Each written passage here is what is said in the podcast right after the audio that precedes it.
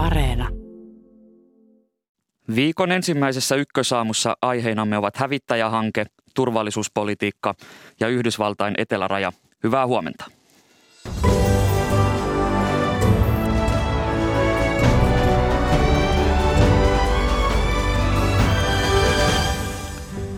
Hallitus kertoi viime perjantaina ostavansa 64 kappaletta yhdysvaltalaisia F-35-hävittäjiä. Minkälainen merkitys tällä kaupalla on Suomen ja Yhdysvaltojen suhteille, siitä lisää heti uutiskatsauksen jälkeen. Kymmentä yli kahdeksan keskustelu HX-hankkeesta jatkuu kolmen kansanedustajan kesken. Miten hävittäjäkaupat parantavat Suomen puolustuskykyä, entä miten päätös vaikuttaa kiristyneeseen maailmanpoliittiseen tilanteeseen? Yhdysvaltain presidentti Joe Bidenin valtaan nousun ennakoitiin tuovan inhimillisemmän ratkaisun Yhdysvaltojen ja Meksikon rajaongelmiin, mutta tilanne on edelleen hankala. Millaisena ex-presidentti Donald Trumpin perintö näyttäytyy tässä asiassa? Tästä puhetta noin puoli yhdeksän aikoihin. Kolumnistina on vapaatoimittaja Johanna Malinen. Minä olen Atte Uusinoka. Tervetuloa Ykkösaamun pariin. Studiossa on lähetystoimittaja Janette Leino. Hyvää huomenta. Huomenta. Sinulla on käsissäsi tuoreimmat uutiset. Kyllä vaan. Aloitetaan kotimaasta. THLn tuoreen tutkimuksen mukaan joka kolmas opiskelija kärsii masennus- tai ahdistusoireista. Naispuolisilla yliopisto- ja ammattikorkeakouluopiskelijoilla psyykkisiä oireita oli vielä miehiä enemmän – eli noin 40, 40 prosentilla tutkimukseen osallistuneista. Nuorten aikuisten ongelmat voivat olla alkaneet jo ennen koronaa, mutta etäopiskelun aiheuttama yksinäisyys on todennäköisesti lisännyt niitä. Tänään maanantaina vietetään Lusian päivää. Muistopäivää vietetään Suomessa erityisesti ruotsinkielisen kulttuurin, valon ja ilon juhlana – Monet koulut, päiväkodit ja myös kaupungit valitsevat omia lusioitaan. Koko Suomen lusia on tänä vuonna Maarian hamienalainen Tilde Polviander. Hänet kruunataan Helsingin tuomiokirkossa alkuillasta.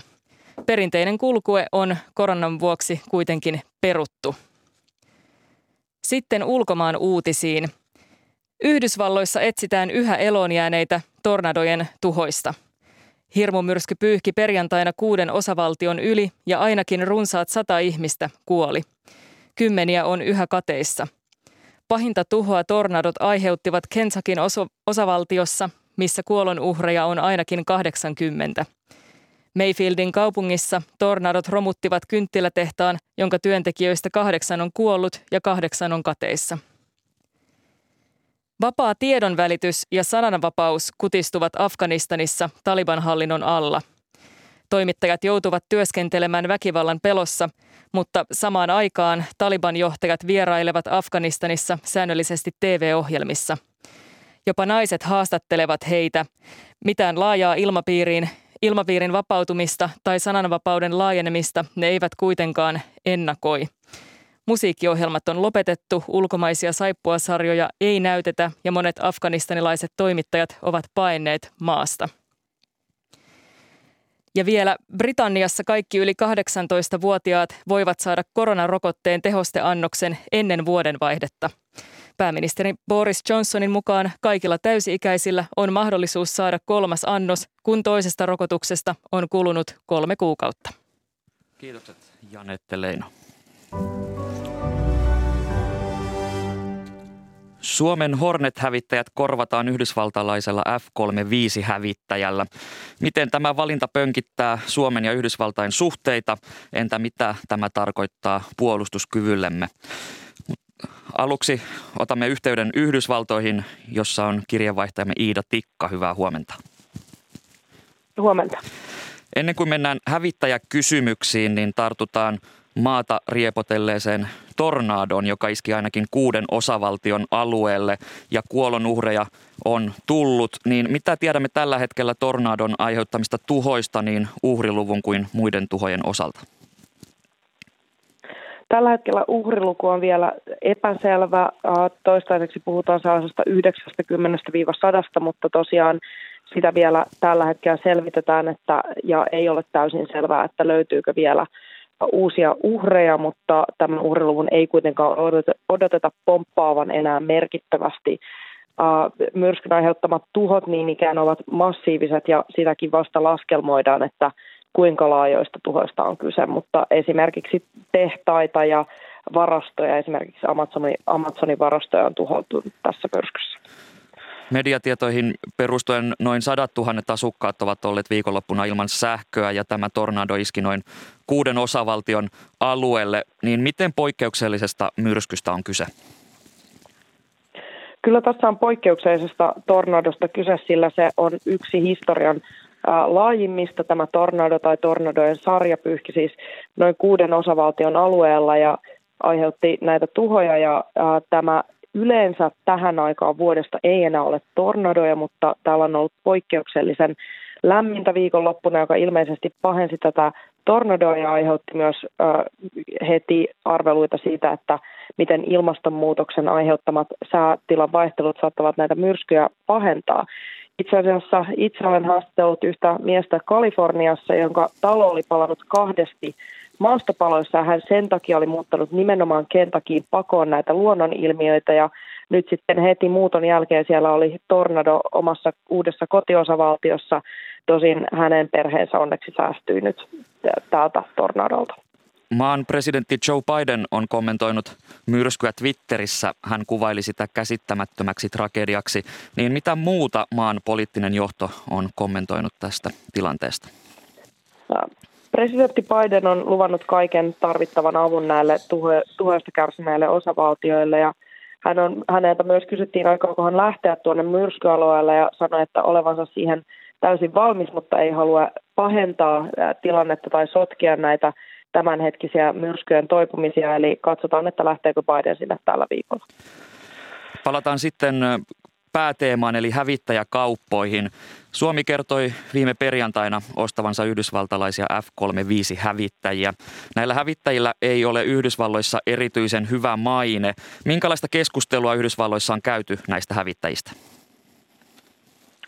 Yhdysvalloissa tosiaan tätä F-35-hävittäjää on kritisoitu hyvin paljon sen tämän koko ohjelman aikana ihan viimekin aikoina, sillä se on historian kalleimpiin kuuluva projekti Pentagonista ja siitä on tullut tavallaan tällainen symboli sille, että miten tietyt projektit, miten niiden kustannukset kasvavat ja miten sitten ei välttämättä päästä ihan siihen haluttuun lopputulokseen. Eli F-35 piti olla sellainen hyvä korvaava hävittäjä noille vanhoille hävittäjille, mutta niistä on tullut niin kalliita, että sitä täällä kovasti kritisoidaan ja toisaalta niissä on myös ollut kaikenlaisia ongelmia tässä kehitystyön aikana ja sitten Yhdysvallat ei ole niitä ihan hirveästi lentänyt sen takia, että niiden lentäminen on erittäin kallista ja ne ovat niin hienostuneita, että niitä ei välttämättä ihan jokaisessa sotatilassa käytetä. F-35 moottoreita kehitetään edelleen. Näitä koneita on paljon käytössä täällä Euroopassa tai on ainakin tulossa käyttöön. Miten tärkeä tämä F-35-hanke on Yhdysvalloille ja Natolle? Yhdysvalloille nämä hävittäjät ovat totta kai äh, tietty tällainen tapa sementoida sotilasyhteistyötä eri maiden kanssa ja äh, varmistaa se, että sitten ehkä muista maista ei osteta hävittäjiä. Eli niillä on tietty poliittinen arvo täällä myös ja totta kai sitten ihan sen kannalta, että yhteistyökumppaneilla on parhaat koneet käytössä. Kiitokset näistä kommenteista Iida Tikka sinne Washingtonin. Mutta kuten Yhdysvalloissa, niin myös Ruotsissa Suomen hävittäjähanke on puhuttanut. Ruotsissa toivottiin Suomen valinnan kohdistuvan Gripen koneisiin. Näin ei kuitenkaan käynyt. Minkälaista keskustelua päätös on herättänyt Ruotsissa? Tätä asiaa avaa Ylen Pohjoismaiden kirjeenvaihtaja Kirsi Heikkilä. Täällä Ruotsissa Suomen hävittäjäpäätöstä on kommentoitu hyvin asialliseen sävyyn. On katsottu, että siihen liittyy aimo annos turvallisuuspolitiikkaa, että Suomi on halunnut tämän päätöksen myötä saada jonkinlaiset turvatakuut Yhdysvalloilta.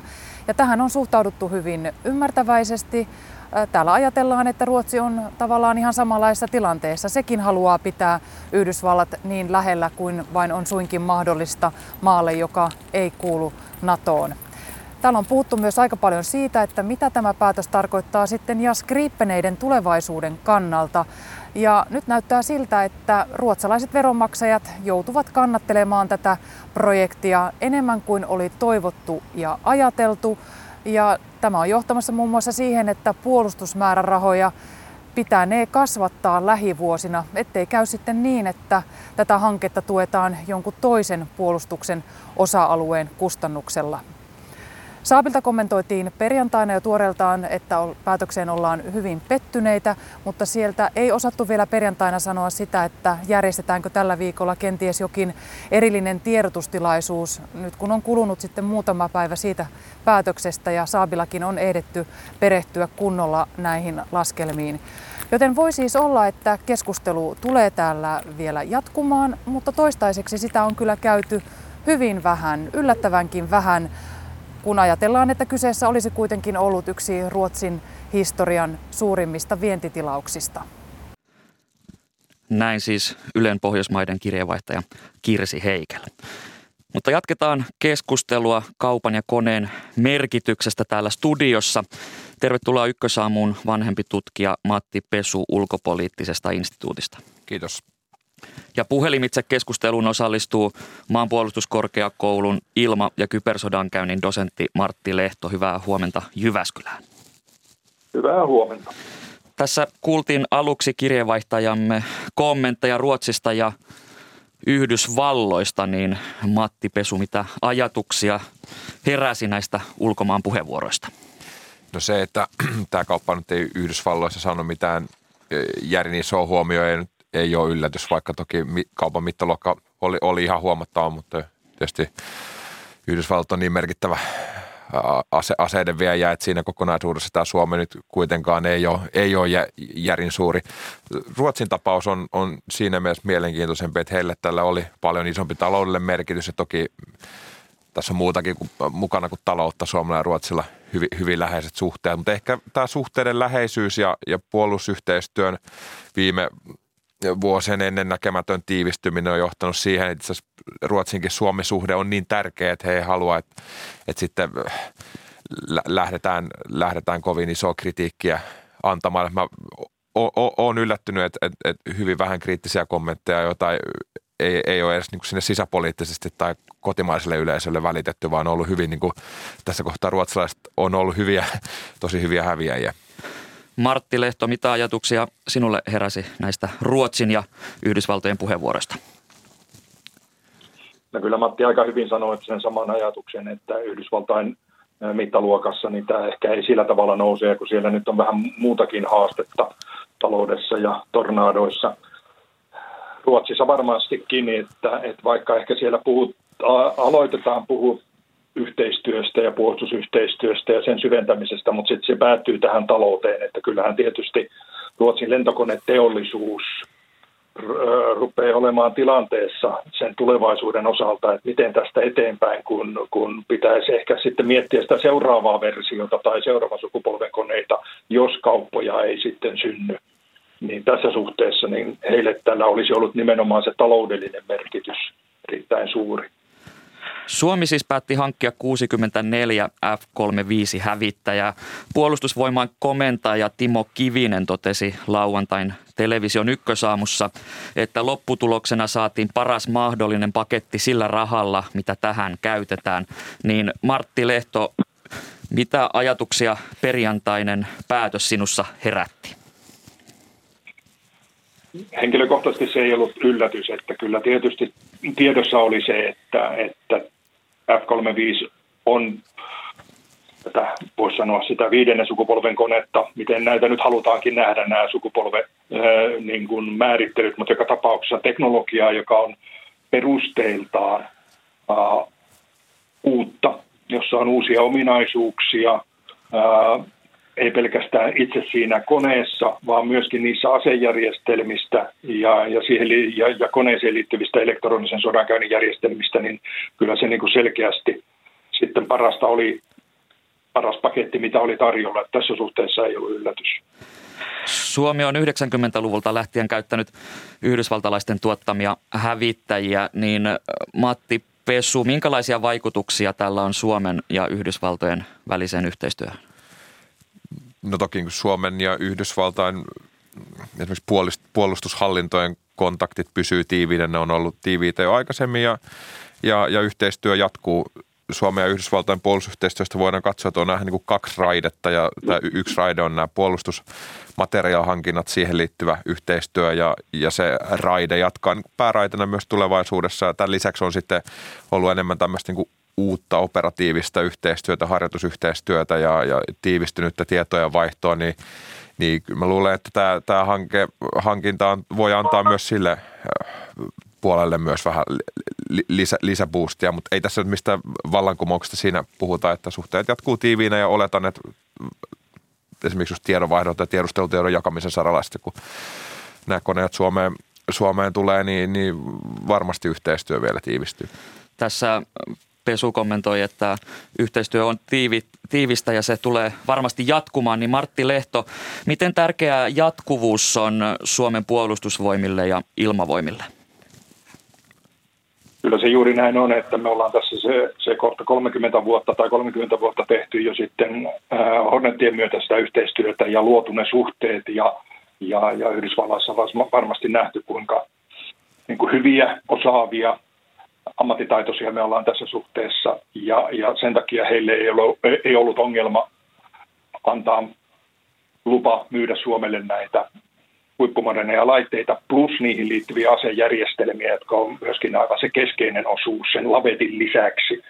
Ja tämä varmastikin sillä tavalla yhdistää ainakin niin kuin ilmavoimatasolla, asevoimatasolla tätä yhteistyötä, vaikka se, se turvallisuuspoliittinen komponentti on ehkä sitten hiukan niin kuin kevyempi tässä suhteessa. Että kysymys on kuitenkin asejärjestelmästä, jolla, jolla sitten Suomea puolustetaan. Yhdysvallat on ollut hyvin tarkka siitä, mihin se myy tätä uutta aseteknologiaa. Suomelle myydään nyt sellaista puolustuskalustoa, jota ei myydä edes kaikille NATO-jäsenmaille. Niin Matti Pesu, miten Suomelle myynti palvelee Yhdysvaltojen etuja ja onko tässä jonkinlainen viesti luettavissa, että, että myydään sellaista kalustoa, jota kaikki NATO-jäsenet eivät saa? Toki voisin lukea viesti, vaikka en sitä, sitä liikaa painottaisi. Jos katsoo Suomen asemaa, niin Suomi sijoittuu tähän Itämeren alueen ja, ja pohjoisten alueen, arktisen alueiden väliin. Ja molemmat sekä Itämeren alue että arktinen alue Yhdysvalloille kiinnostava. Tuolla Itämeren alueella heillä on puolustusvastuuta Baltiassa. Toki katsoo pohjoiseen, niin siellä Norja on NATO-jäsen. Eli tästä nyt äk- äkkiä voidaan, voidaan päätellä ja, ja se on selvää, että, että mikäli Suomi pystyy kaikissa olosuhteissaan pitämään alueensa hallussa ja itseään puolustamaan, niin se hyödyttää myös sit Yhdysvaltojen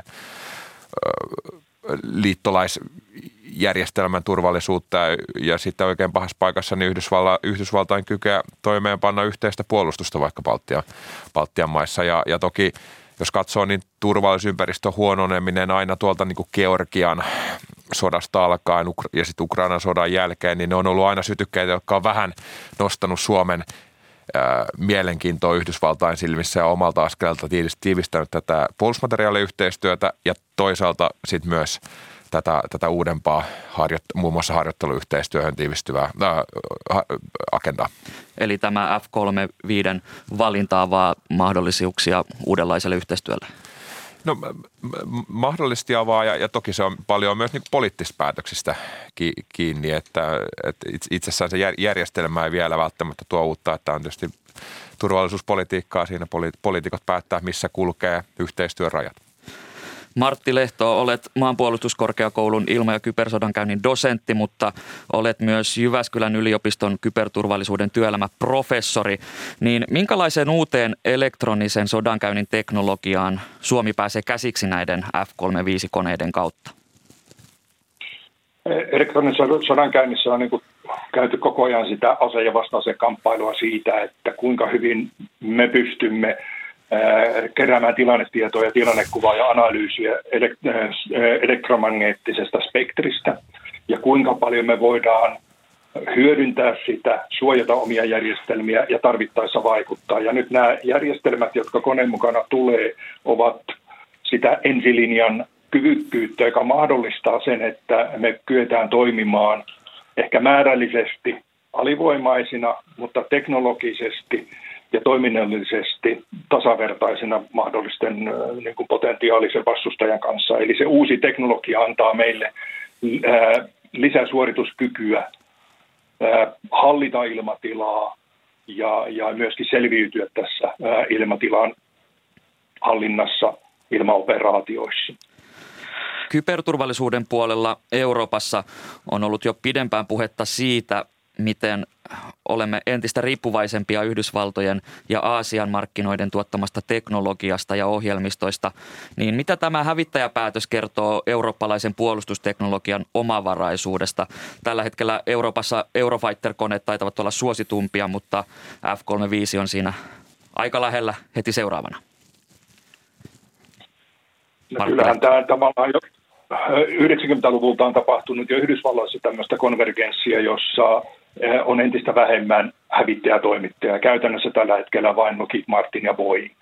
Ja, ja Euroopassa sitten kolme maata yrittää sinnitellä tai kolme valmistajaa yrittää tässä sinnitellä ja kyllähän tämä tietysti vie niitä ahtaamalle, että, että Sveitsi on valinnut kolmevitosen, Suomi on valinnut kolmevitosen, seuraava, joka tekee päätöksiä on Espanja ja, ja, ja toista isosta maista Kanada, että mikäli nämäkin maat siirtyvät F-35-käyttäjiksi, niin kyllä sitten tällä eurooppalaisella lentokone valmistajilla on, on, on paikka katsoa, että miten Eurooppa voi selviytyä tulevaisuudesta, kun pitäisi miettiä sitä seuraavan sukupolven koneen tekemistä. Sisältyykö Martti Lehto siihen jotain riskejä, että, että tämä keskittyy niin paljon tuonne Atlantin toiselle puolelle? No, kilpailussa on aina se etu, niin kuin tässä tuli esille, että alkuvaiheessahan pidettiin F-35 kovinkin kalliina ja sen takia, että meillä ei ole siihen varaa. Ja nyt Lockheed Martin on tietysti tiennyt, että kaupat syntyy, mikäli he kykenevät puristamaan sen hinnan ja käyttökustannukset sopiviksi, ja näin on tapahtunut. Ja kilpailu tulevaisuudessakin pitää hinnat kohtuullisina, mutta jos se kovin tavallaan yksipuolistuu, niin on tietysti riski, että se tulevaisuuden teknologia tulee kovinkin paljon kalliimmaksi, jos toimijoita on kovin vähän. Ulkopoliittisen instituutin tut, vanhempi tutkija Matti Pessu, Suomen puolustuksen kulmakiviä on sen uskottavuus, niin miten tämä F-35-hankinta vaikuttaa tähän uskottavuuteen? Tietysti jos ajatellaan puolustuksen uskottavuutta, niin pitäisi niin vähän päästä myös mahdollisesti vastustajien pään sisään ja miten he Suomen, Suomen kyvyn näkee, mutta toki on nyt aika helppo, helppokin olettaa, että, että nyt kun Suomen kyky päivittyy, niin se myös Suomen puolustuskykyä ja tätä sen uskottavuutta, uskottavuutta lisää, koska se tuo, tuo Suomille uusia vaihtoehtoja toimia maalla, merellä, ilmassa ja ky- kyberissä. Martti Lehto, miten sinä näet tämän vaikutuksen tähän uskottavuuteen? No ilman muuta tämä järjestelmässä on puhuttu kynnysasejärjestelmästä, eli sellaista järjestelmästä, jota mahdollinen vastustaja joutuu todellakin miettimään, että, että miten se otetaan huomioon. Ja, ja tämän asejärjestelmän kyky toimia ää, tämmöisessä hyvinkin uhanalaisessa ympäristössä on erittäin hyvä, plus sillä on, selkeä kauaskantava vaikutuskyky, niin, niin tätä kautta me luodaan tämmöistä uskottavaa kykyä, jota toivottavasti ei kukaan halua haastaa. Ja siinä mielessä on kysymys merkittävästä kyvyn lisäyksestä, meidän suorituskyvyn lisäyksestä Suomen puolustukselle. Jos puhutaan maailmanpoliittisesta tilanteesta, niin se on ollut hyvinkin kiristynyt tämän Ukrainan tilanteen takia, niin Matti Pesu, miten arvelet, että Venäjä reagoi tähän F-35-päätökseen? No jos se reaktio seuraa yhtään sitä tapaa, millä Venäjä Suomen asioita pääasiassa on kommentoinut, niin heidän tavallaan mittapuulla ja standardien mukaan, niin se on aika, aika maltillista. Mä, mä en usko, että he, Moskovassa katsotaan, että Suomen asioiden kovin ärhäkkä kommentointi ja aggressiivinen kommentointi ei välttämättä heidän, heidän etujaan palvele ja ihmettelisi, jos he tässä kovin iso linjanmuutosta tekee. Tätä F-35-konetta on kuvailtu seuraavaksi niin sanotuksi NATO-koneeksi. Kansainvälisen politiikan asiantuntija Risto Eji Penttilä mainitsi viime viikolla viitaten Ukrainan kriisiin, että Suomi saattaisi joutua päättämään NATO-jäsenyydestä jo lähikuukausina. Niin Matti Pesu, miten lähelle NATOa tämä hävittäjäpäätös meidät nyt vie? No siinä ei ehkä ei kannata sitä miettiä sillä mittatikulla, mikä tahansa näistä hävittäjistä olisi ollut NATO yhteen sopiva ja Suomen puolustuspolitiikan johtotähti on pitkään jo ollut, että, että meidän sotilainen kalusto on yhteensopivaa Naton kanssa, mikä mahdollistaa sen yhteisen toiminnan esimerkiksi sotilaalliskriisitilanteessa. Martti Lehto, näetkö, että tämä valinta oli jonkinlainen viesti Suomelta tuonne Naton suuntaan? Ja kun Matti sanoi, että kaikki olisivat olleet NATO-yhteensopivia ja koko meidän puolustusvoimien suorituskyvyn kehittäminen maalla, merellä, ilmassa on ollut NATO-yhteensopivaa. Että siinä mielessä tämä ei niin kuin vie meitä sen kummemmin lähemmäksi, että NATO-yhteistyö tässä kohtaa on pitkälti poliittista, niin kuin on mainittu, ja asejärjestelmät kehitetään yhteensopiviksi ja Suomen puolustusvoimat lähtee siitä, että se mitä kehitetään, niin mahdollinen liittymispäätös ei kiinni siitä, ettei me, etteikö me oltaisi niin kuin aseiden ja asejärjestelmien osalta yhteensopivia. Kiitokset keskustelusta maanpuolustuskorkeakoulun ilma- ja kybersodan käynnin dosentti Martti Lehto sekä vanhempi tutkija Matti Pesu ulkopoliittisesta instituutista.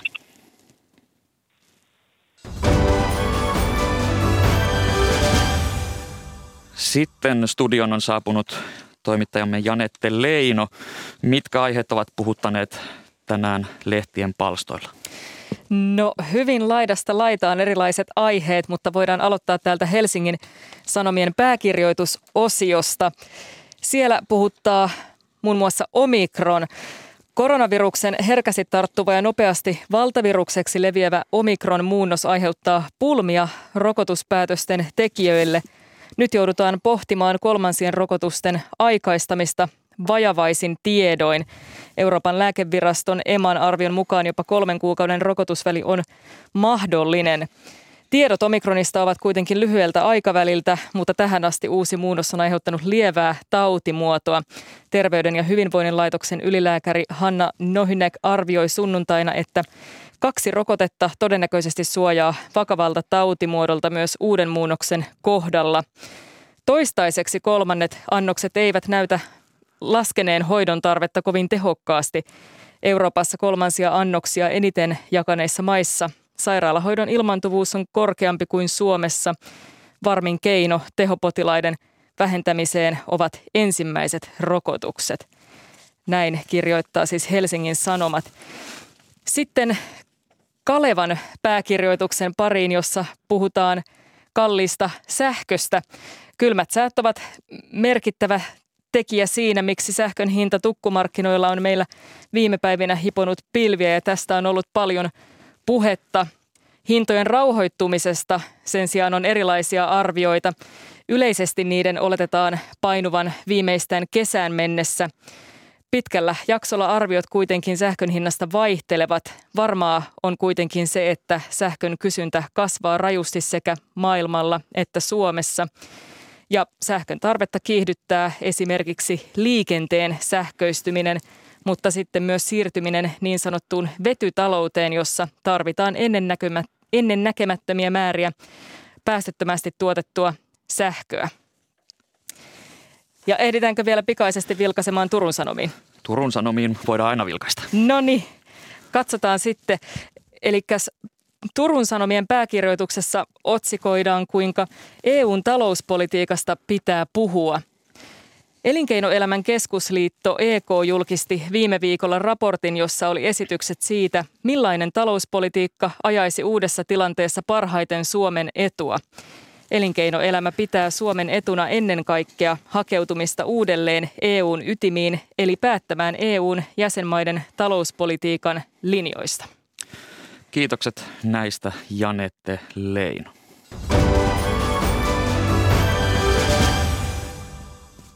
Kello lähestyy kahdeksaa ja kello kahdeksalta on vuorossa uutiset. Niiden jälkeen puhumme HX-hankkeesta ja turvallisuuspoliittisesta tilanteesta kolmen kansanedustajan kesken.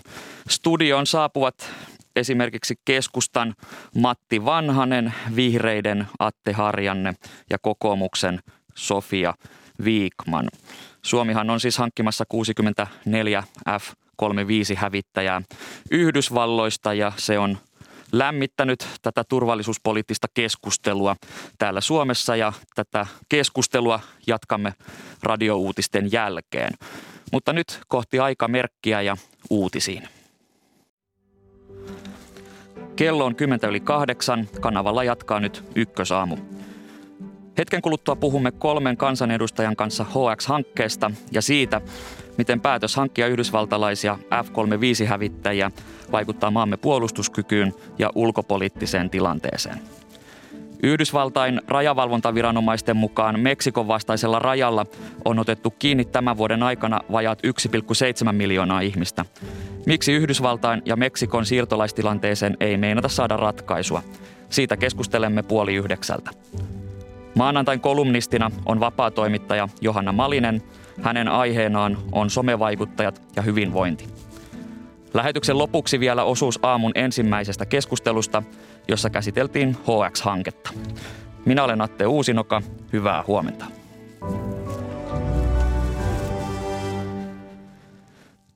Suomen päätös hankkia F-35-hävittäjiä on lämmittänyt turvallisuuspoliittista keskustelua. Tervetuloa Ykkösaamun puolustusvaliokunnan edustajat Atte Harjanne Vihreistä. Huomenta. Sofia Viikman kokoomuksesta. Huomenta. Sekä ulkoasiainvaliokunnasta keskustan Matti Vanhanen. Huomenta. Hyvää huomenta teille kaikille. Suomi korvaa vanhat Hornet-hävittäjänsä yhdysvaltalaisen Lockheed Martinin F-35-hävittäjäkoneilla. Niin minkälaisia ajatuksia tämä päätös on teissä herättänyt, Sofia Viikman? Olen erittäin tyytyväinen tähän valintaan ja hankintaprosessin lopputulokseen. Tämä on erittäin tärkeä päätös Suomen puolustukselle ja tämä valittu hävittäjä on paras Suomen tarpeiden kannalta ja on hyvilläni siitä, että hallitus ei lähtenyt tässä valinnassa politikoimaan, vaan hallitus nojasi laajaan ammattilaisten asiantuntijoiden arvioon siitä, että mikä näistä kandidaateista on meidän puolustuskykymme kannalta paras vaihtoehto. Ja se meidän puolustuskyky on ratkaisevin asia Suomen puolustuksen tarpeet tässä valinnassa. Atte Harjanne. Joo, tämä on ollut tarkka ja perusteellinen valintaprosessi, jossa siis on asetettu, että paljon me halutaan meillä varaa tähän käyttää, mitä, ed- mitä ehtoja tavallaan pitää näiden tarkkaiden täyttää ja sitten vertailu tarkkaan ja nyt saatiin paras niin kuin meidän näkökulmasta paras, paras valinta tämä, niin kyllähän siihen sikäli kannattaa olla tyytyväinen. Mutta tätä tosiaan prosessia seuranneen on ollut vakuuttunut sen perusteellisuudesta ja järjestelmällisyydestä. Matti Vanhanen, olet ainakin aiemmin puhunut siitä, että Gripen olisi ollut fiksuin valinta, mutta mitä ajatuksia tämä F-35-valinta sinussa herätti? Joo, e, e, e, en ole koskaan ottanut kantaa siihen, mikä pitäisi valita. Että tässä nyt sotketaan se, että vuonna 2016, kun ei vielä kilpailuakaan ollut käynnissä, niin totesin, että jos, jos suorituskyvyn puolesta korostin silloinkin, että suorituskyvyn pitää rat, ratkaista tämä valinta, niin kuin nyt tapahtuisikin. Mutta sitten totesin, että jos suorituskyvyn puolesta Gripen olisi paras, niin jokainen ymmärtää sen niin kuin suor, suuri, mer, suuri merkitys tälle Pohjola ja Suomen ja Ruotsin väliselle puolustusteolliselle yhteistyölle. Että ne edut, että tämä on merkillistä merkillistä tulkintaa, mitä tässä on vuosia ja mun kannasta sanottu. Olen tyytyväinen myös, Sofialle sanon sen, että myös opposition puolelta tässä ei ole ryhdyt politikoimaan asialla sen, sen, sen kummemmin, vaan, vaan hyvin, laaja, hyvin laajasti eduskunta on sitoutunut tähän. Pidettiin kiinni tästä korkeintaan 10 miljardin hankintakustannuksesta ja tämä on kyetty saamaan päätökseen aikataulussa pysyen. Korona aiheutti hieman viivästystä aikatauluun, mutta ymmärrettävistä syistä. Että tämä päätöksentekoprosessi ja laajasti ottaa eduskunnan sitoutuminen tähän, niin kertoo ikään kuin Suomen tahdosta huolehtia puolustuksesta uskottavasti. Tässä jo Sofia Wikman nosti esiin tämän Suomen puolustuskyvyn, niin Matti Vanhanen, miten sinä näet tämän näiden F-3-hävittäjien vaikuttavan tähän puolustuskyvyn uskottavuuteen? No, koko puolustuksen perusidea meillä on, on se, että huolehdit, huolehditaan sitä sellaisella tavalla, että mahdollinen hyökkääjä tietää, että Suomen hyökkääminen osoittautuisi erittäin vaikeaksi ja kalliiksi operaatioksi, raskaaksi operaatioksi ja, ja pienen maan on mahdollista. Emme pysty välttämättä ylivoimalle mitään, mutta me pystymme tekemään äärimmäisen – hankalaksi ja kalliiksi ja vaikeaksi tänne hyökkäämisen. Ja siitä Tämä hävittäjähankinta on yksi hyvä esimerkki. Vastaavia muita esimerkkejä on kiinni pitäminen yleistä asevelvollisuudesta, uskottavien maavoimien ja tykistön ylläpitäminen, merivoimissa tapahtuvat tällä hetkellä hankinnat. Vihreiden Atte Harjanne. Niin, mä tässä vielä jotenkin toisin sen, että se, tämä itse valinta, miten se on tehty, tämä päätös, miten se rakentuu, että on tiukka seula, tarkka arviointi, niin se itsessään myös kertoo, että me otetaan niin puolustus vakavasti. Ja sitten, että me valitaan suorituskyky edellä, niin, niin paitsi, että tässä saadaan se suorituskyky, niin mun mielestä se tapa, jolla tämä päätös on tehty ja rakennettu, niin kertoo siitä, että me, me otetaan nämä asiat vakavasti. Entä Sofia Wigman? On hyvä tunnistaa, että Suomi ylläpitää omaa itsenäistä uskottavaa puolustuskykyä, ei siksi, että sotaa haluaisimme, vaan nimenomaan siksi, jotta emme koskaan sotaan joutuisi ja saisimme elää rauhassa. Tämä hävittäjähankinta on osa tätä kokonaisuutta.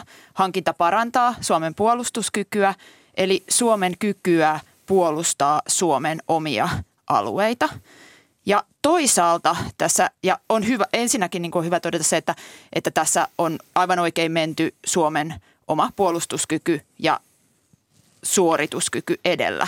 Mutta sitten lisäksi tämä hankinta luo edellytykset Suomen ja Yhdysvaltain puolustusyhteistyön syventämiselle entisestään, mikä nykyisessä tilanteessa on erittäin tervetullutta – Siis se, että maiden puolustusyhteistyö jatkuu tiiviinä. Ja tässähän materiaalivetoisuus on ollut aikaisemminkin tunnusomaista. Ja Suomea ja Yhdysvaltoja yhdistää tässä maailmantilanteessa se, että molemmat haluavat ylläpitää sotilaallista vakautta Pohjois-Euroopassa. Ja se korostuu tilanteessa, jossa Euroopan turvallisuudessa jännitteet on lisääntyneet ja Venäjä on esimerkiksi tuonut 90 000 sotilasta Ukrainan rajalle.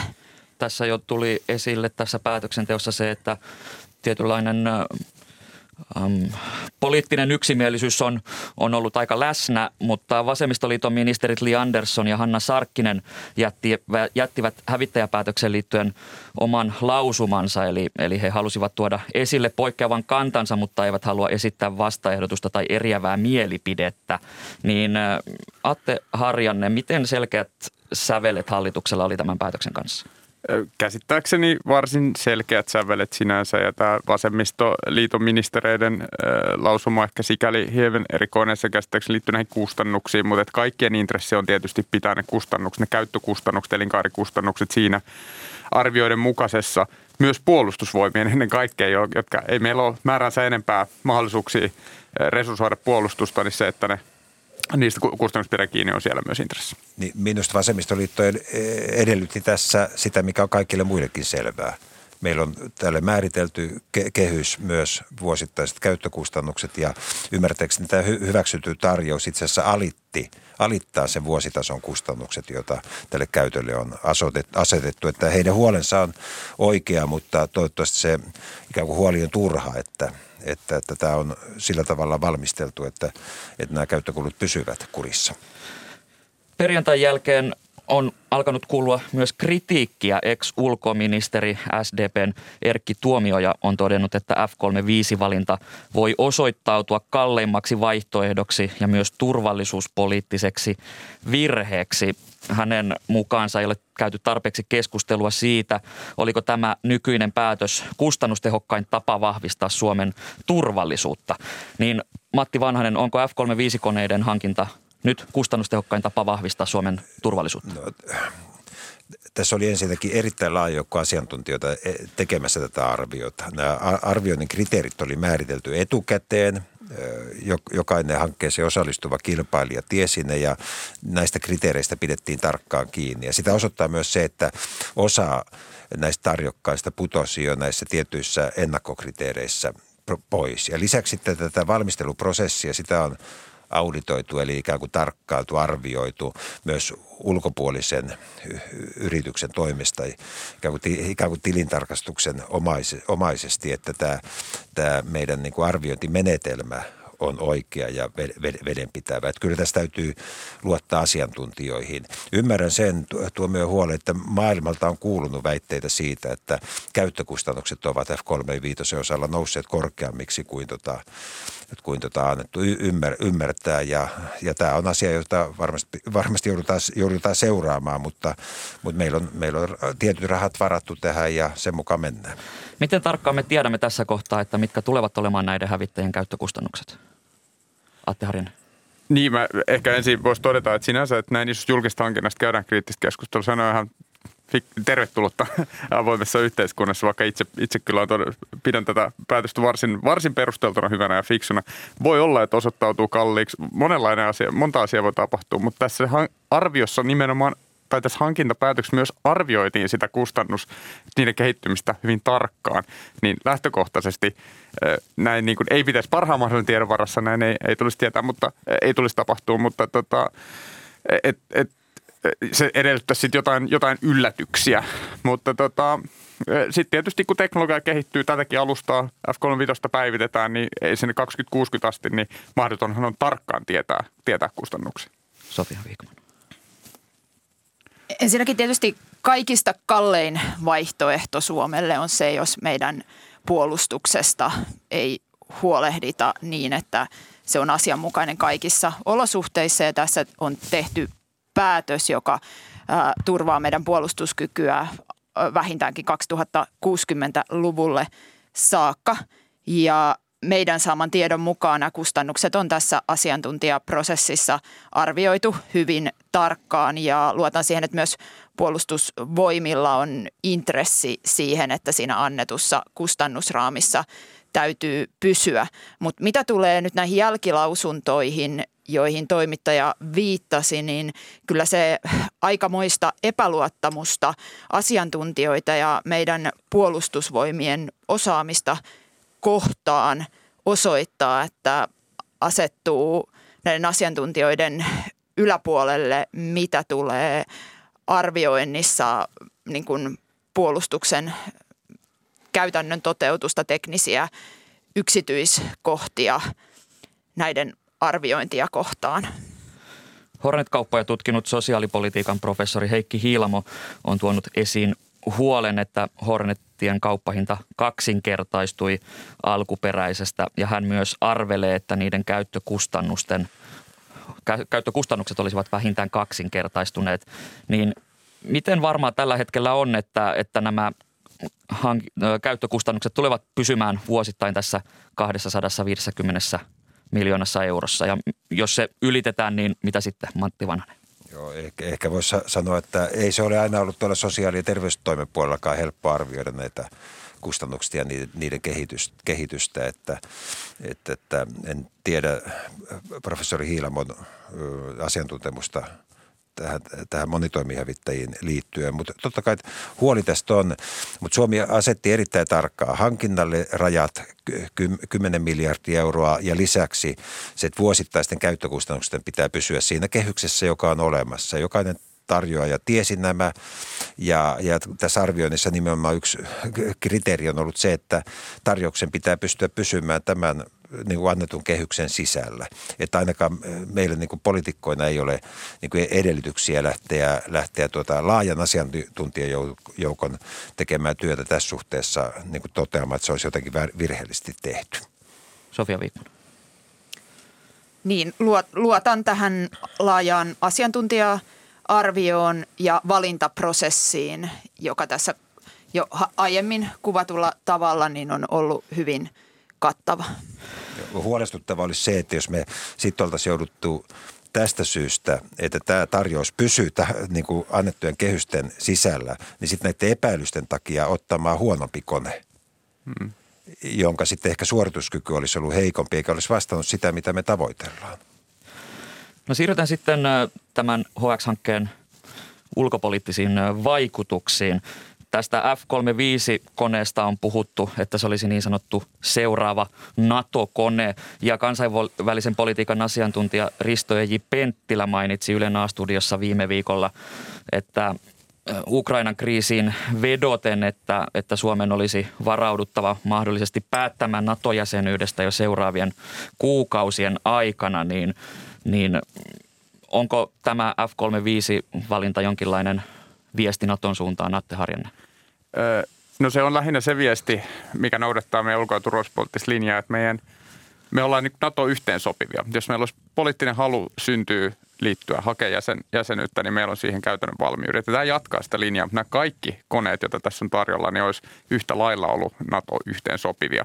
Että se ei sinänsä sitä kautta ole signaali suuntaan tai toiseen. Lähinnä se äh, niin kuin täyttää ne meidän, meidän ulko- ja turvallisuuspolitiikan äh, linjojen ehdot tai raamit, että miten me maailmaa tarkastellaan ja omaa turvallisuutta äh, suojataan.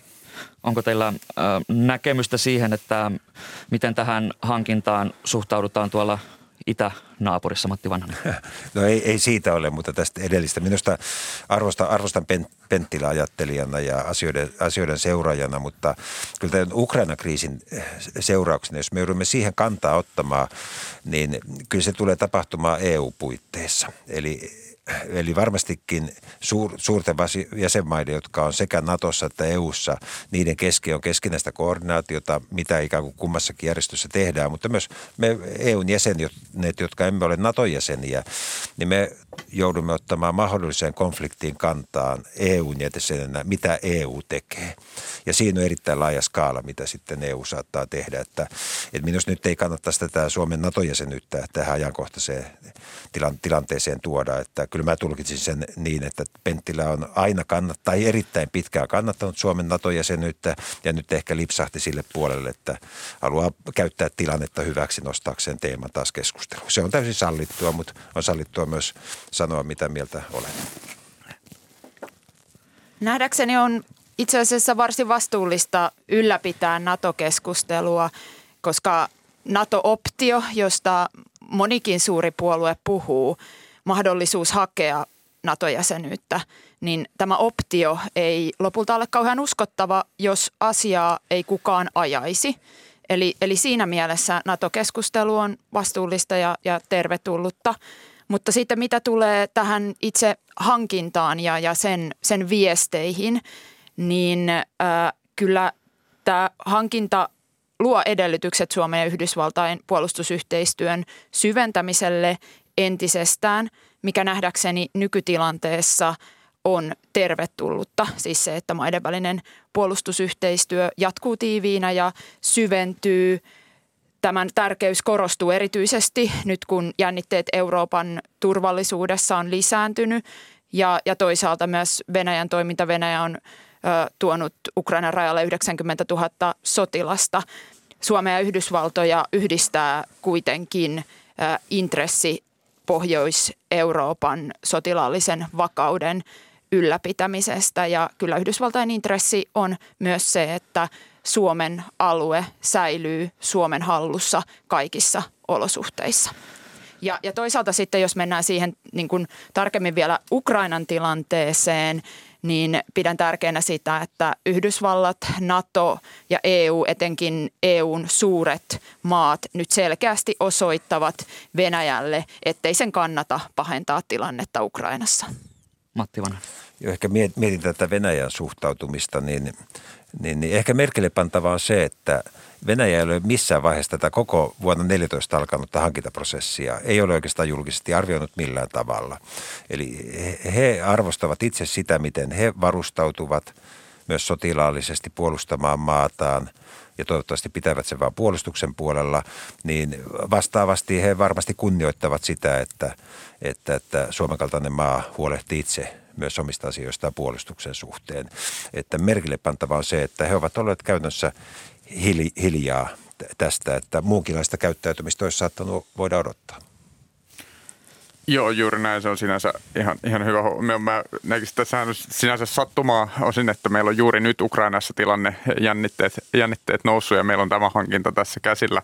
Nämä, en, niin kuin, on tärkeää, että Suomi, Suomi on osana EUta läntistä arvoyhteisöä, niin antaa sen signaalin, että, että Ukrainaan ei pidä Venäjän – Venäjän uhata Ukrainaan, mutta että se, että, että meidän niin kuin pitkään valmisteleva hävittäjä hanke jotenkin liittäisi niin reaktioksi tai jotenkin tätä kautta tähän tilanteeseen, niin siitä voi tulla outoja vähän hassuja tulkintoja, että nämä on ehkä sillä hyvä pitää, pitää erillä.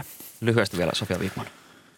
Suomen näkökulmasta oleellista on se, että Suomi on ylläpitänyt ja jatkossakin ylläpitää omaa uskottavaa puolustusta. Hävittäjähankinta on osa sitä ja toisaalta tekee tiivistä kansainvälistä yhteistyötä ja kehittää kumppanuuksia, yhteistyösopimuksia. Tästä syntyy meidän Suomen oma itsenäinen liikkumatila, josta meidän on jatkossakin pidettävä huolta. Ja mitä tulee näihin Venäjän väläytyksiin, jota viime aikoinakin on kuultu tämmöisestä ikään kuin etupiiriajattelusta, niin minkäänlaiseen etupiiriajatteluun, etä, etupiirijakoon ei tietenkään voida suostua eikä sellaista pidä hyväksyä. Juuri näin. Kiitokset keskustelusta kokoomuksen Sofia Viikman, vihreiden Atte Harjanne ja keskustan Matti Vanhanen. Kiitos. Kiitos. Tässä lähetyksessä vielä. Kohta vuorossa on some- ja lehtikatsaus, jonka jälkeen paneudumme Meksikon ja Yhdysvaltojen rajalla vallitsevaan siirtolaistilanteeseen. Mikä ihmisiä ajaa kohti Yhdysvaltoja? Tätä kysytään tänään Yle Areenassa julkaistavassa ulkolinja-dokumentissa. Maanantain kolumnisti, vapaatoimittaja Johanna Malinen pohtii tekstissään somevaikuttajia ja hyvinvointia – Lähetyksen lopuksi vielä osuus aamun ensimmäisestä keskustelusta, jossa puhuttiin HX-hankkeen vaikutuksista Suomen ja Yhdysvaltojen väliseen suhteeseen. Studion on saapunut toimittaja Janette Leino. Mitkä aiheet ovat nousseet esille niin lehdissä kuin sosiaalisessa mediassa? No tähän kärkeen nostettakoon esiin tuore uutinen, joka tuolla mediassa nousi esiin. Nimittäin kaksi rahtilaivaa on törmännyt Itämerellä lähellä Ruotsin rannikkoa. Ruotsalaismedioiden mukaan törmäys tapahtui Ystadin ja Bornholmin välisellä alueella ja ainakin kahden ihmisen kerrotaan joutuneen veden varaan ja tuo törmäys sattui aamuyöstä noin puoli neljän aikaa. Ruotsin merenkulkulaitoksen mukaan toinen laivoista on meressä ylös alaisin ja Ruotsin yleisradioyhtiö SVT kertoo, että Itämerellä on aloitettu mittava pelastusoperaatio tämän tilanteen seuraaminen varmasti jatkuu. Aivan varmasti. Ja sitten voidaan mennä sinne Twitterin pariin ja siellä on tietysti toivoteltu hyvää Lusian päivää, mutta myöskin tarttui silmään ulkoministeriön twiitti, jossa kerrottiin, kuinka epätar- e-, epätasa-arvo teknologia-alalla heijastuu koko yhteiskuntaan ja tasa-arvoinen teknologia todistetusti hyödyttäisi yhteiskuntia, taloutta, yrityksiä, meitä kaikkia, mutta sen eteen täytyy tehdä töitä. Ja sitten kolumnitarjonnasta tarttui mukaan Katja Lammisen kolumni maaseudun tulevaisuudesta. Siellä mennään metsäaiheisiin ja tässä kirjoitetaan seuraavasti. Viestinnässä voi tunnetusti mennä moni asia pieleen. Niin kävi tiedotettaessa meneillään olevasta luonnonsuojelulain uudistuksesta sekä luontopaneelin ehdotuksesta vanhojen metsien suojelemiseksi. Moni metsänomistaja säikähti, että kaikki vanhat metsät suojellaan omistuspohjasta välittämättä NYT nyt. Suomessa supistaan aavistushakkuista. Kaikki sileäksi ennen kuin vihreät tulevat ja pakkosuo, äh, pakkosuojelevat. On todella sääli, jos metsänomistajat nyt ryntäävät suojelupeikot mielessään vetämään keskenkasvuiset metsänsä sileiksi pil- pilkkahintaan. Hätäilyhakkuiden sijaan nyt kannattaisi vetää happea ja tutustua monimuotoisuuden turvaamisen keinoihin. Kiitokset Janette Leino näistä. Kiitoksia. Yhdysvaltain entinen presidentti Donald Trump halusi rakentaa rajamuurin Meksikon väliselle rajalle estäkseen siirtolaisten saapumisen maahan. Nykyisen presidentin Joe Bidenin valtaan nousun ennakoitiin tuovan rajaongelmiin inhimillisemmän ratkaisun, mutta tilanne Meksikon rajalla on edelleen hankala. Miten Trumpin perintö vaivaa Bidenia siirtolaiskysymyksessä? Entä mikä Väli- ja Keski-Amerikan ihmisiä vie kohti Yhdysvaltojen rajaa? Tervetuloa Ykkösaamuun tänään Yle Areenassa julkaistavan ulkolinjadokumentin Jumissa USAn rajalla ohjaaja Pertti Pesonen. Hyvää huomenta. Ja puhelimitse keskusteluun osallistuu Yhdysvaltoihin keskittynyt ulkopoliittisen instituutin tutkija Maria Annala. Hyvää huomenta myös sinulle. Huomenta, huomenta. Pertti Pesonen, olitte kuvausreissulla viime vuoden tammikuussa. Seurasitte erään hondurasilaisen matkaa Hondurasista Meksikoon ja olet tätäkin aiemmin ollut myös kuvausreissulla Meksikossa ja seurannut juuri näitä Yhdysvaltoihin pyrkiviä. Niin miten silmiä avaava tämä viime vuoden tammikuun reissu sinulle oli? No kyllähän sen on aina te- tiennyt sen, että karuahan se elämä on siellä, mutta että se on noin karua, niin kyllähän se aina, kun siinä on keskellä sitä draamaa, niin onhan se sellaista hätkähdyttävää. Silloin kun me olimme siellä täällä Reinosassa, eli tämän Rio Granden eteläpuolella, niin siinä oli sellainen hyvin ahdas telttaleiri, jossa oli pari tuhatta ihmistä kaupungin aukiolla ja siellä tukahduttavan kuuma, 38-40 astetta lämmintä, öisinkin oli 30, teltat oli aivan kuin pätsejä ja siellä sitä oltiin. Sitten kun satoi vettä, niin sitten se oli yhtä pelkkää mutavellia. Eli se on hyvin karut olosuhteet, missä siellä ollaan ja odotetaan, että jos sattuisi jotenkin pääsemään tuon rajan yli. Mikä näitä ihmisiä ajoi eteenpäin, eteenpäin kun ajatellaan, että on tullut niitä uutisia, että esimerkiksi Trumpin presidenttikauden aikana näitä maahan saapuneita lapsia erotettiin vanhemmista. Niin mitkä asiat näitä ihmisiä ajoi sinne Yhdysvaltoja kohti? No se kaikkein lyhyin vastaus on tietenkin se, että halutaan parempaa elämää, mutta jos vastaa pikkusen pidempään, niin tuolla rajalla suuri ryhmä oli hondurasilaiset ihmiset. Vaikka Honduras ei ole kovin suuri maa, niin heitä oli siellä selvästi eniten. Ja se kertoo siitä, että Hondurasissa oikeastaan siellä moni asia yhdistyy. Siellä on ollut pahoja tornaadoja, ne on tuoneet Hondurasin maataloutta, banaaniviljelmiä ja muita viljelmiä. Sitten Hondurasissa on hirveä vitsaus nämä rikollisryhmät, marat, niin kuin siellä sanotaan, ne kiristävät ja pyytävät suojelurahoja, mikä tahansa pienikin bisnes. Ei tarvitse kummonen kioski olla, niin olla heti koroa, jossa pyytämässä ja jos ei maksa, niin sitten saattaa kioski palaa tai käydä vielä pahempaa, niin kuin tässä ohjelmassa tämä eräs Maria, jonka veli ja isä oli tapettu, kun ei tällaisen suojelurahojen perimis ollut suostuttu. Sitten siellä on haitilaisia paljon. Siellä on ollut omat vitsauksensa, luonnonvitsaukset, maanjäristyksiä, poliittinen tilanne on aivan kaauksessa. Venezuelalaisia on paljon. Siellä on maan autoritaarisen johdon Hugo Chavez ja Nicolas Maduro johdolla itse aiheutettu talouskatastrofi ja se on saanut ihmisiä liikkeelle. Venezuelasta on lähtenyt joku kuusi miljoonaa, joista satoja tuhansia on myös tällä Yhdysvaltain etelärajalla ja niin edelleen ja niin edelleen. Paljon on paljon riittää surullisia tarinoita. Maria Annala, Donald Trump rakensi Meksikon rajalle muuria ja puhui siirtolaisista rikollisina. Joe Bidenin puheet siirtolaisista ovat olleet inhimillisempiä, mutta entäs teot? Miten kaukana Bidenin politiikka on ollut Trumpin politiikasta? No kun Biden aloitti presidenttinä, niin hän heti ensimmäisiä asioita, mitä hän teki, niin hän kumosi monia näistä Trumpin asettamista niin kuin maahantulorajoituksista ja muista. Ja se on osin ehkä niin kuin luonut lisää painetta sinne rajalle, koska ihmiset koki varmaan jonkinlaista toivoa epätoivoisissa tilanteissa. Pelkäävät ihmiset, jotka, joille se Yhdysvallat näyttäytyy semmoisena niin kuin jonkinlaisena viimeisenä olien kortena ainoana mahdollisena pelastuksena, niin kyllä totta kai heidän keskuudessaan levisi tieto siitä, että nyt on toinen ääni kellossa ja tämä uusi presidentti lupaa kumota ja on kumonnut näitä erilaisia toimia. Mutta eihän toki Bidenkaan voi ottaa sinne maahan tuosta vaan yhtäkkiä kaikkia niitä, jotka sinne pyrkii hänen intressissä ja hänen puolueensa intressissä olisi yrittää parantaa niiden olosuhteita, jotka on jo siellä maassa. Siellähän on ihan valtavasti ihmisiä laittomasti.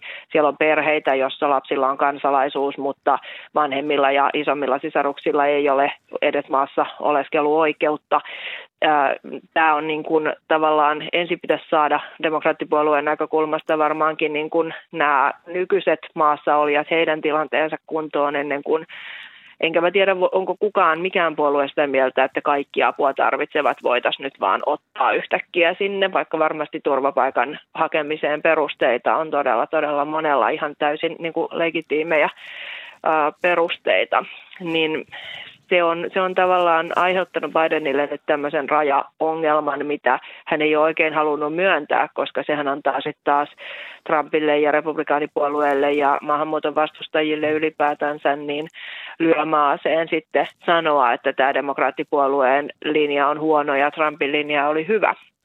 Mutta siinä, että tätä kaosta ei ole myönnetty, niin siinäkin on sitten menty ajasta allikkoon, koska yleensä politiikassa, jos vaan selittelee asiat varhain päin, niin se kääntyy itseä vastaan vielä pahemmin. Pertti Pesonen. Joo, tuolla mitä ihmisten kanssa juttelin, niin totta kai tämä Bidenin uusi puhetapa on herätti paljon toivoa. Enää, enää siirtolaisista ei puhuta rikollisina ja raiskaajina, niin kuin Trumpilla oli tapana puhua. Mutta sitten tässä tuli tämä pandemia ja sen johdolla tuli tällä laki, jonka numero 42, en muista tarkemmin, jossa niin kuin terveysperusteella voitiin käännyttää ihmisiä ilman, että heidän turvapaikka tarvettaan selvitettiin. Ja tämä oli sellainen huono ajo, ajoitus ja tota, että tämä sattui juuri tähän, kun Biden tuli, niin se, vaikka Biden oli inhimillisempi monessa suhteessa, niin käytännössä tämä politiikka säilyi hyvin tiukkana näitä maahantulijoita kohtaan. Pertti, Sitten nyt on vielä mm, korkein, tai sanomaan, että korkein, korkeimmasta oikeudesta lisäksi tuli hiljattain päätös, että tota Biden joutuu jatkamaan joitain tämmöisiä Trumpin aloittamia käytäntöjä, joita Biden vastustaa. Eli kun Biden on yrittänyt kumota näitä Trumpin käytäntöjä, niin sitten siinä hänellä yhtenä ongelmana on se, että korkeimmassa oikeudessa on nyt näitä Trumpin nimittämiä tuomareita. Siellä on tämmöinen hyvin arvokonservatiivinen republikaanipuolueen linjoilla oleva enemmistö, niin nyt sitten Biden joutuu myös niin kuin siinä ongelmiin, että hän yrittää kumota jotain ja sitten korkein oikeus sanoo, että ei käy, että se Trumpin aloittama toimintamalli pysyy voimassa. Marianella Joe Biden otti siis käyttöön Trumpin ajalta tutun siirtolaispolitiikan, joka kulkee vapaasti suomennettuna pysykää Meksikossa politiikkana. Niin mistä on oikein kyse? Joo, se on juuri tämä korkeimman oikeuden päätös. Eli, eli siinä pysykää Meksikossa politiikassa, niin jos turvapaikanhakija on kulkenut Meksikon kautta – niin hänen pitääkin jäädä sinne Meksikoon odottamaan sitä, tota, että hänen asiansa käsitellään sen sijasta, että hän saisi odottaa Yhdysvalloissa. Ja tätä on kritisoitu paljon siitä, että ne olosuhteet, mistä nämä ihmiset joutuu odottamaan siellä Meksikon puolella, niin kriitikoiden mukaan on, on epäinhimilliset ja vaaralliset. Ja tosiaan Biden ja demokraattipuolue olisi kovasti tämän halunnut kumota ja kumoskin hetkellisesti, mutta sitten siitä valitettiin. Maahanmuuton vastustajat valitti siitä ja nyt korkein oikeus linjasi, että se täytyy ottaa käsittelyyn. Eli tässä kuviossa kyllä sitten ihminen voi lopulta saada sen turvapaikan, mutta näiden, nämä käsittelyajat on hyvin pitkiä. Ja, ja niin kuin ihmiset odottaa siellä Meksikossa, niin ei osa heistä ole välttämättä enää hengissäkään sit siinä vaiheessa, kun se päätös tulee, koska ne, jos nämä on pitää paikkansa nämä, mä en ole itse siellä käynyt, mutta jos nämä pitää paikkansa nämä kansalaisjärjestöjen ja median tiedot, niin, niin ne olot siellä on aika hirvittävät pahimmillaan. Pertti Pesonen. Joo, tässä on vielä sellainen, periaatteessa Yhdysvalloissa tämä siirtolaispolitiikka kuuluu liittovaltion viranomaisille, mutta Texas, jonka aluetta tuo pitkä pätkä raja on, niin siellä on tämmöinen Greg Abbott, joka on hyvin Trump-mielinen kuvernööri. Niin siellä on sitten otettu tällainen, että ei saa astua toisen nurmikolle eikä saa astua toisen pellolle, niin sillä perusteella, kun tämä trespassing, niin sillä perusteella siirtolaisia on pidätetty, koska taas näiden valvonta kuuluu paikallisille viranomaisille. Eli siellä on tällaista lainopillista koukerointia mukana tässä. Pertti Pesonen, olitte viime vuoden tammikuussa Meksikossa Reinosan aukiolla kuvausreissulla. Ja tämä... Tai Reinosassa oltiin nyt tämän vuoden syyskuussa. Anteeksi, okei. Okay. ymmärsin, ymmärsin väärin, mutta olitte siis kuitenkin kuvausreissulla tuolla äh, Meksikon Meksikon ja Yhdysvaltojen rajamaastossa. Ja yksi viesti, jonka haluatte tällä ulkolinjadokumentilla kertoa, on se epätoivo, joka maahanpyrkijöillä esiintyy, kun he jäävät viikkokausiksi rajalle melko lähelle maaliaan. Niin miten nopeasti heiltä se toivonkipinä katoaa? No, Vai joo, katoaako ylipäänsä? Se, no, monet sanovat, että ei se koskaan katoa, aina on toivoa. Ja tuota, siinä tietenkin ollaan, kun on tultu jo pitkä matka. Meksikon läpi kulkeminen Meksikon etelärajalta tuonne, niin siinä on tultu jo lähemmäs 3000 kilometriä, 2500-3000 sillä välillä. Et siinä kuitenkin ollaan niin lähellä ettei se toivon kipinä katoa. Mutta mut se, että kun ollaan paljon rahaa, aikaa ja vaivaa satsattu siihen, että on niinkin lähelle päästy, niin siitä on vaikea tehdä se päätöstä, palataan takaisin. Ja tässä itse asiassa on ää, yksi tällainen mies, jota siellä tunsin ja on puhelinnumero edelleen, niin soitin tuossa eilen vai toissapäivänä, niin hän kertoi, että hänen Yhdysvalloissa olevat lapset olivat soittaneet tai keskustelleet, että miksi isä et tule jouluksi meidän luokse niin nyt tämä mies on sitten lähtenyt uhkayritykseen. Parhaillaan, nyt kun me tässä puhumme, niin hän on ylittämässä Rio Grande rajaa. Hän maksaa 8000 dollaria, 4000 lähtiessään ja toiset 4000, jos pääsee Houstonin asti. Tällainen siellä on parhaillaan menossa, en tiedä miten se päättyy. Ja seuraat tilannetta. Seuraan tilannetta ulkopoliittiseen instituutin Maria Annala. Tässä on nyt keskitytty Yhdysvaltoihin, mutta tässä on myös läsnä toinen viranomainen eli Meksikon valtio. Niin miten näet, että Meksiko suhtautuu tähän kriisiin? No se menee sitten jo aika lailla mun osaamisalueen ulkopuolelle. Tota, mä en ole sitä Meksikon politiikkaa kyllä tutkinut ollenkaan.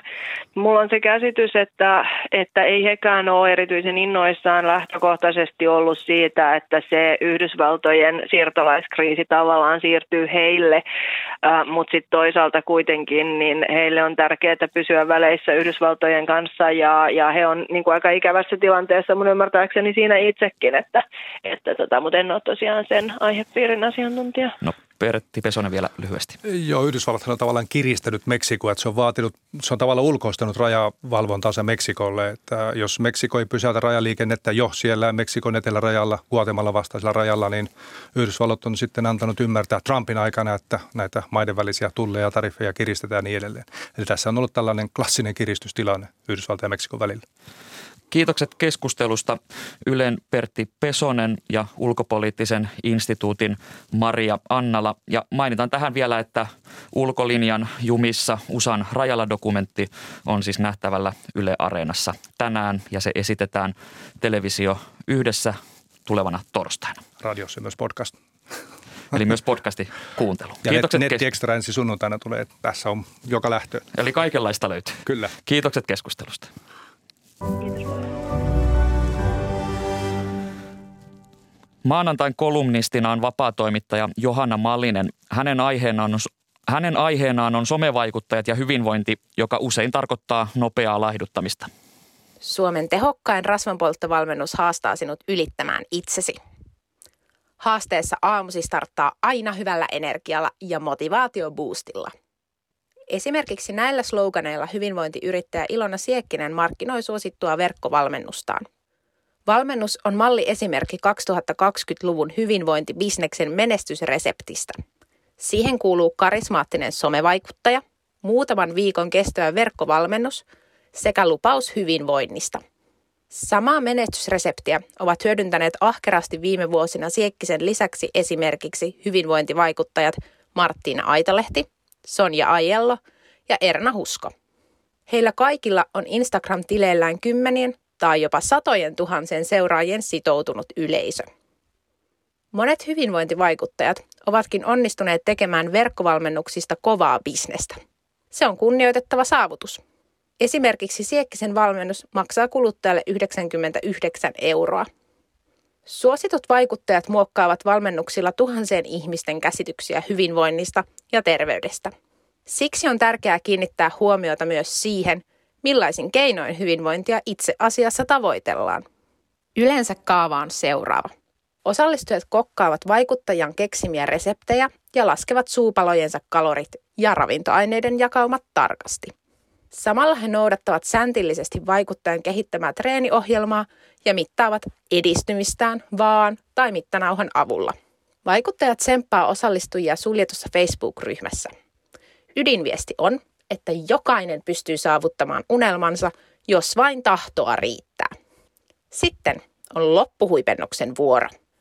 Moniin valmennuksiin kuuluu vapaaehtoinen muutoskuvakilpailu, jossa osallistujat lähettävät vaikuttajalle ennen ja jälkeen kuvat vartalostaan sekä tiedon siitä, kuinka monta kiloa kuluneiden viikkojen aikana on karissut. Valmennuksen lopuksi vaikuttaja palkitsee upeimmat muodonmuutokset. Esimerkiksi Siekkisen valmennuksessa kovimman tuloksen tehnyt lunastaa 2000 euron rahapalkinnon ja 500 euron lahjakortin tuleviin valmennuksiin. Kyyninen ihminen ehkä sanoisi, että valmennuksissa taidetaan loppujen lopuksi kilpailla siitä, kuka laihtuu nopeimmin. Valmennusten pilkun tarkoista säännöistä ja laihdutuskilpailusta syntyy vaikutelma, että nimenomaan laihduttaminen on hyvinvoinnin kannalta relevanttia – sillä erotuksella tosin, että valmennuksissa ei puhuta laihduttamisesta. Yleensä käytetään trendikkäämpiä termejä, kuten kiinteytyminen, freesimpi olo, elämäntapamuutos tai urheilullisempi olemus. Mutta eikö vaan ja mittanauhan lukemien tarkkailussa, kaloreiden laskemisessa ja muutoskuvien vertailussa ole perimmiltään kyse nopeaan laihtumiseen tähtäävästä dietistä? Valmennukset ja niiden markkinointi vahvistavat mielikuvaa, jonka mukaan aiempaa timmimpi kroppa on konkreettinen todiste onnistumisesta ja paremmasta hyvinvoinnista. Ajatus on räikeässä ristiriidassa tutkimustiedon kanssa. Suuri joukko asiantuntijoita on nimittäin yhtä mieltä siitä, että nopealla laihduttamisella on taipumus ennemminkin heikentää hyvinvointia kuin vahvistaa sitä. Esimerkiksi psykologian tohtori Essi Sairanen on osoittanut väitöstutkimuksessaan, että tiukka syömisen rajoittaminen ei tue painonpudotuksen onnistumista. Sairasen tutkimuksen mukaan joustava ruokavalio on voittava strategia sekä painonhallinnan että psykologisen hyvinvoinnin kannalta. Ravitsemusasiantuntija ja lihavuustutkijat ryn puheenjohtaja Patrick Borg on todennut, että nopea laihdutustahti ja siitä usein seuraava painon jojoilu sekoittaa helposti ruokasuhdetta, heikentää itsetuntoa ja saa ihmisen luottamaan yhä vähemmän omaan kehonsa. Syömishäiriöliiton asiantuntija Katri Minkkisen mukaan tiukat dietit ja laihtumisen ihannointi ennen ja jälkeen kuvilla voivat pahimmillaan altistaa syömishäiriötyyppiselle käyttäytymiselle – Minkkinen onkin kertonut olevansa huolissaan siitä, että dieteistä on tullut uusi normaali, jossa oman ruokailun jatkuva tarkkaileminen esitetään merkkinä terveellisestä elämästä. Kokonaisvaltainen hyvinvointi koostuu asiantuntijoiden mukaan levosta, liikunnasta, ravinnosta ja henkisistä voimavaroista. Ja kyllähän hyvinvointivaikuttajatkin puhuvat Instagram-tileillään ahkerasti kaikista hyvinvoinnin eri osa-alueista – Siksi onkin niin sääli, että valmennuksissa vaikuttajat keskittyvät ylistämään kokonaisvaltaisen hyvinvoinnin sijaan suurimpia pudottajia. Suomen Hornet-hävittäjät korvataan yhdysvaltalaisilla F-35-hävittäjillä. Miten valinta vaikuttaa Suomen ja Yhdysvaltain suhteisiin, entä mitä se tarkoittaa puolustuskyvyllemme? Tästä keskustelivat vanhempi tutkija Matti Pesu ulkopoliittisesta instituutista sekä maanpuolustuskorkeakoulu ilma- ja kybersodankäynnin dosentti Martti Lehto. Mutta aluksi kuulimme kirjeenvaihtajiemme Kirsi Heikelin ja Iida Tikan välityksellä, miten F-35-uutiset otettiin vastaan Ruotsissa ja Yhdysvalloissa. Yhdysvalloissa tosiaan tätä F-35-hävittäjää on kritisoitu hyvin paljon sen tämän koko ohjelman aikana ihan viimekin aikoina, sillä se on historian kalleimpiin kuuluva projekti Pentagonista ja siitä on tullut tavallaan tällainen symboli sille, että miten tietyt projektit, miten niiden kustannukset kasvavat ja miten sitten ei välttämättä päästä ihan siihen haluttuun lopputulokseen. Eli F-35 piti olla sellainen hyvä korvaava hävittäjä noille vanhoille hävittäjille, mutta niistä on tullut niin kalliita, että sitä täällä kovasti kritisoidaan ja toisaalta niissä on myös ollut kaikenlaisia ongelmia tässä kehitystyön aikana ja sitten Yhdysvallat ei ole niitä ihan hirveästi lentänyt sen takia, että niiden lentäminen on erittäin kallista ja ne ovat niin hienostuneita, että niitä ei välttämättä ihan jokaisessa sotatilassa käytetä. F-35 moottoreita kehitetään edelleen. Näitä koneita on paljon käytössä täällä Euroopassa tai on ainakin tulossa käyttöön. Miten tärkeä tämä F-35-hanke on Yhdysvalloille ja Natolle? Yhdysvalloille nämä hävittäjät ovat totta kai tällainen tapa sementoida sotilasyhteistyötä eri maiden kanssa ja varmistaa se, että sitten ehkä muista maista ei osteta hävittäjiä. Eli niillä on tietty poliittinen arvo täällä myös ja totta kai sitten ihan sen kannalta, että yhteistyökumppaneilla on parhaat koneet käytössä. Kiitokset näistä kommenteista Iida Tikka sinne Washingtonin. Mutta kuten Yhdysvalloissa, niin myös Ruotsissa Suomen hävittäjähanke on puhuttanut. Ruotsissa toivottiin Suomen valinnan kohdistuvan Gripen koneisiin. Näin ei kuitenkaan käynyt. Minkälaista keskustelua päätös on herättänyt Ruotsissa? Tätä asiaa avaa Ylen Pohjoismaiden kirjeenvaihtaja Kirsi Heikkilä. Täällä Ruotsissa Suomen hävittäjäpäätöstä on kommentoitu hyvin asialliseen sävyyn. On katsottu, että siihen liittyy aimo annos turvallisuuspolitiikkaa, että Suomi on halunnut tämän päätöksen myötä saada jonkinlaiset turvatakuut Yhdysvalloilta. Ja tähän on suhtauduttu hyvin ymmärtäväisesti. Täällä ajatellaan, että Ruotsi on tavallaan ihan samanlaisessa tilanteessa. Sekin haluaa pitää Yhdysvallat niin lähellä kuin vain on suinkin mahdollista maalle, joka ei kuulu NATOon. Täällä on puhuttu myös aika paljon siitä, että mitä tämä päätös tarkoittaa sitten ja skriippeneiden tulevaisuuden kannalta. Ja nyt näyttää siltä, että ruotsalaiset veronmaksajat joutuvat kannattelemaan tätä projektia enemmän kuin oli toivottu ja ajateltu. Ja tämä on johtamassa muun muassa siihen, että puolustusmäärärahoja pitää ne kasvattaa lähivuosina, ettei käy sitten niin, että tätä hanketta tuetaan jonkun toisen puolustuksen osa-alueen kustannuksella. Saabilta kommentoitiin perjantaina jo tuoreeltaan, että päätökseen ollaan hyvin pettyneitä, mutta sieltä ei osattu vielä perjantaina sanoa sitä, että järjestetäänkö tällä viikolla kenties jokin erillinen tiedotustilaisuus, nyt kun on kulunut sitten muutama päivä siitä päätöksestä ja Saabillakin on ehdetty perehtyä kunnolla näihin laskelmiin. Joten voi siis olla, että keskustelu tulee täällä vielä jatkumaan, mutta toistaiseksi sitä on kyllä käyty hyvin vähän, kun ajatellaan, että kyseessä olisi kuitenkin ollut yksi Ruotsin historian suurimmista vientitilauksista. Jatketaan keskustelua kaupan ja koneen merkityksestä täällä studiossa. Tervetuloa Ykkösaamuun vanhempi tutkija Matti Pesu ulkopoliittisesta instituutista. Ja puhelimitse keskusteluun osallistuu maanpuolustuskorkeakoulun ilma- ja kybersodankäynnin dosentti Martti Lehto. Hyvää huomenta Jyväskylään. Matti Pesu, mitä ajatuksia heräsi näistä ulkomaan puheenvuoroista? No se, että tämä kauppa nyt ei Yhdysvalloissa sano mitään järin isoa huomioon, ei, ei ole yllätys, vaikka toki kaupan mittaluokka oli, oli ihan huomattava, mutta tietysti Yhdysvallat on niin merkittävä ase, aseiden viejä, että siinä kokonaisuudessa tämä Suomi nyt kuitenkaan ei ole, ei ole järin suuri. Ruotsin tapaus on, on siinä mielessä mielenkiintoisempi, että heille tällä oli paljon isompi taloudellinen merkitys ja toki tässä on muutakin kuin, mukana kuin taloutta Suomella ja Ruotsilla hyvin, hyvin läheiset suhteet, mutta ehkä tämä suhteiden läheisyys ja, ja puolustusyhteistyön viime vuosien ennen näkemätön tiivistyminen on johtanut siihen, että Ruotsinkin Suomi-suhde on niin tärkeä, että he ei halua, että, että sitten lähdetään, lähdetään kovin isoa kritiikkiä antamaan. Mä olen yllättynyt, että, että, että hyvin vähän kriittisiä kommentteja, joita ei, ei ole edes niin sinne sisäpoliittisesti tai kotimaiselle yleisölle välitetty, vaan on ollut hyvin, niin kuin, tässä kohtaa ruotsalaiset on ollut hyviä, tosi hyviä häviäjiä. Martti Lehto, mitä ajatuksia sinulle heräsi näistä Ruotsin ja Yhdysvaltojen puheenvuoroista?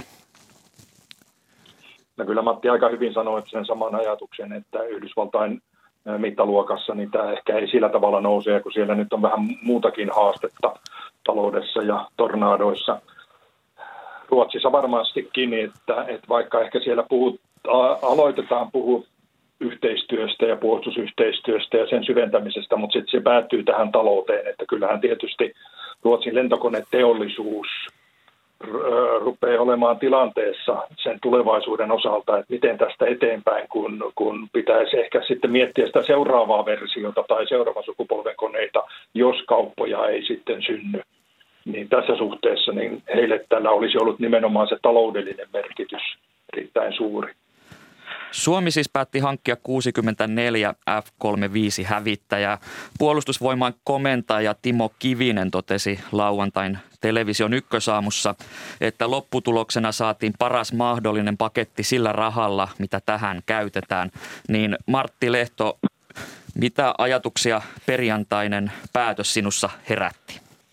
Henkilökohtaisesti se ei ollut yllätys, että kyllä tietysti tiedossa oli se, että, että F-35 on, voisi sanoa, sitä viidennen sukupolven konetta, miten näitä nyt halutaankin nähdä, nämä sukupolven niin kuin määrittelyt, mutta joka tapauksessa teknologiaa, joka on perusteiltaan uutta, jossa on uusia ominaisuuksia, ei pelkästään itse siinä koneessa, vaan myöskin niissä asejärjestelmistä ja, ja, siihen, ja, ja koneeseen liittyvistä elektronisen sodankäynnin järjestelmistä, niin kyllä se niin kuin selkeästi sitten parasta oli paras paketti, mitä oli tarjolla. Tässä suhteessa ei ollut yllätys.